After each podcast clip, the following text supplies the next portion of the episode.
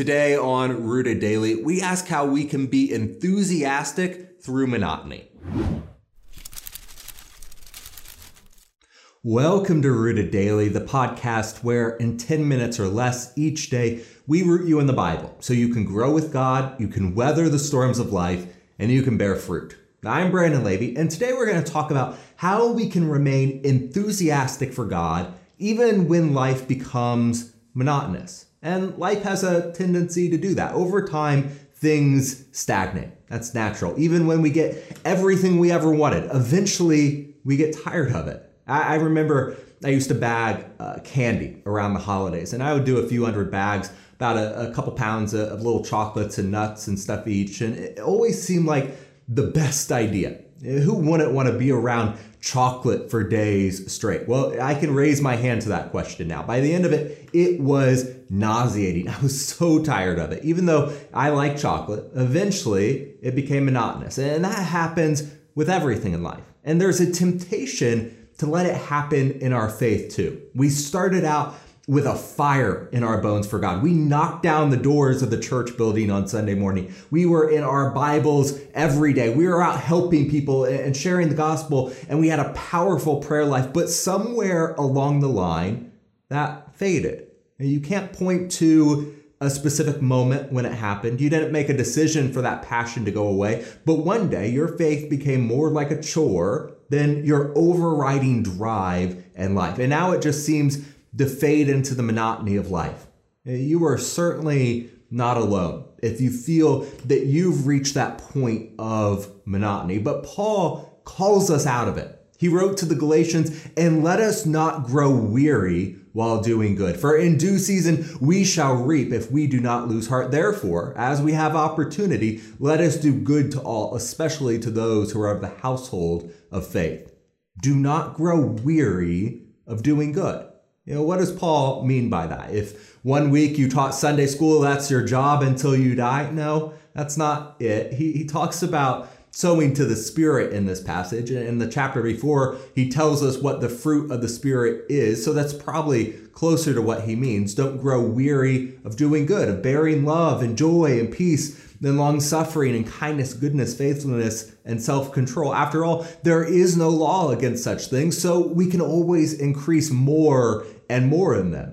But I'll guarantee you, one day You'll be tired of showing that fruit. There will be a day when you are sick and you are tired of striving for peace when everyone around you is picking fights. There will be a day when you don't see any point in being joyful. There will be a day when you just want to uh, lose control. You want to sacrifice your self control. But Paul says, stay strong. And he says to do that for a very important reason. There will be consequences if we don't.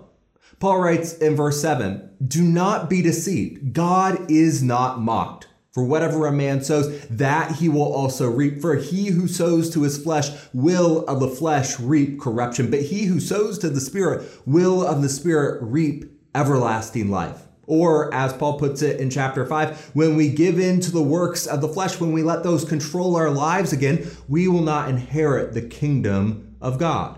If you stop sowing to the Spirit, you'll lose eternal life. Let that sink in.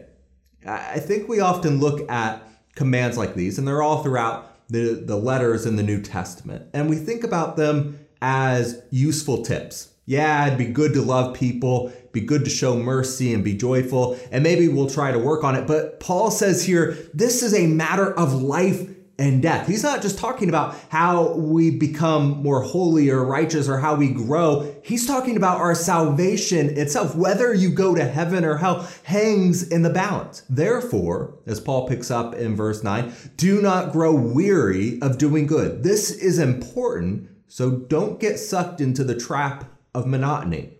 You know, we should never forget the stakes at hand.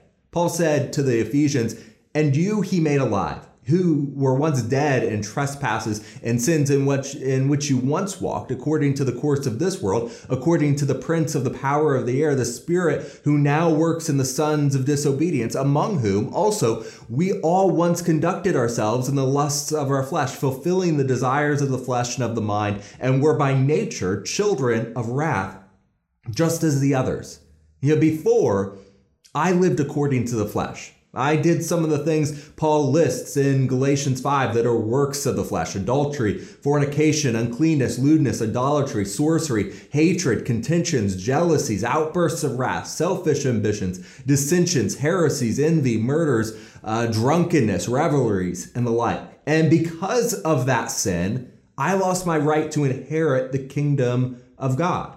Through Christ, I was given that privilege back but I need to remember who I once was because Galatians 6 tells me that if I go back to living that way, I'll lose that inheritance again.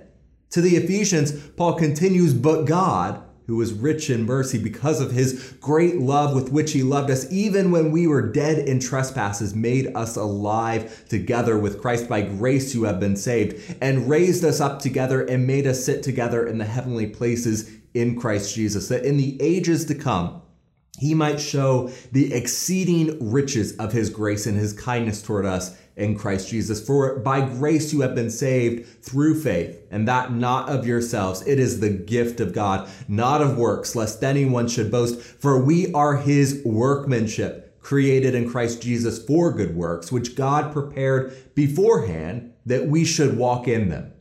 You know, we are, Paul says, surely not saved by works.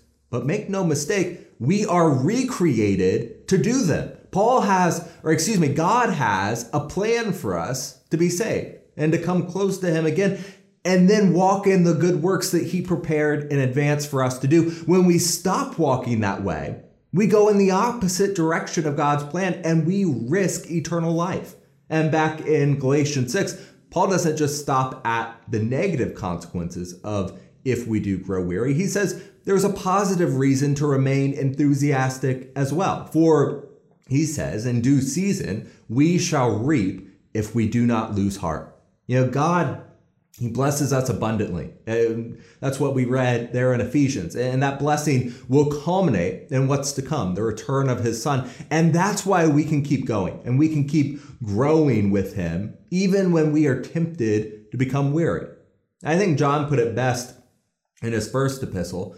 Uh, he says, If we say that we have fellowship with him and walk in darkness, we lie. We don't pa- practice the truth. But if we walk in the light as he is in the light, we have fellowship with one another, and the blood of Jesus Christ, his son, cleanses us from all sin. If we say that we have no sin, we deceive ourselves, and the truth, it's not in us. If we confess our sins, he is faithful. He's just to forgive us our sins and to cleanse us from all unrighteousness. Yet we cannot grow weary of doing good and still have fellowship with God. We can't walk in darkness and still claim to have fellowship with God. It just doesn't work. He wants our enthusiasm. He wants our faithfulness, even when things start to look monotonous. When we stop doing good, when we cave into the works of the flesh, we lose our fellowship with God. But don't mistake Paul's call here to mean we're expected or even able to do this on our own. As John said, if anyone claims to be without sin, they are lying. But the way we can still reap eternal life is by confessing that sin, by turning it over to God, by asking for forgiveness, and He can cleanse us from all unrighteousness. You know what Paul told the Galatians is a message we still desperately need today. Do not grow weary because the stakes are life and death. But if we focus on keeping our enthusiasm, we will reap eternal life. And that'll do it for this episode of Rooted Daily. And I'm looking forward to sitting down, studying God's Word with you next time.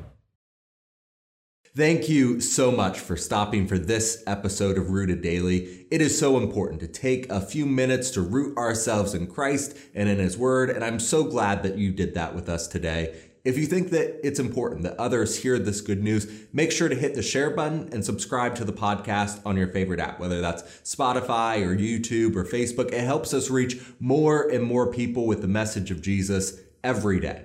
Most importantly, if you're ready to take the next step, repent, be baptized, and hand over your life to Christ, shoot me an email to brandon at rooteddaily.com right now.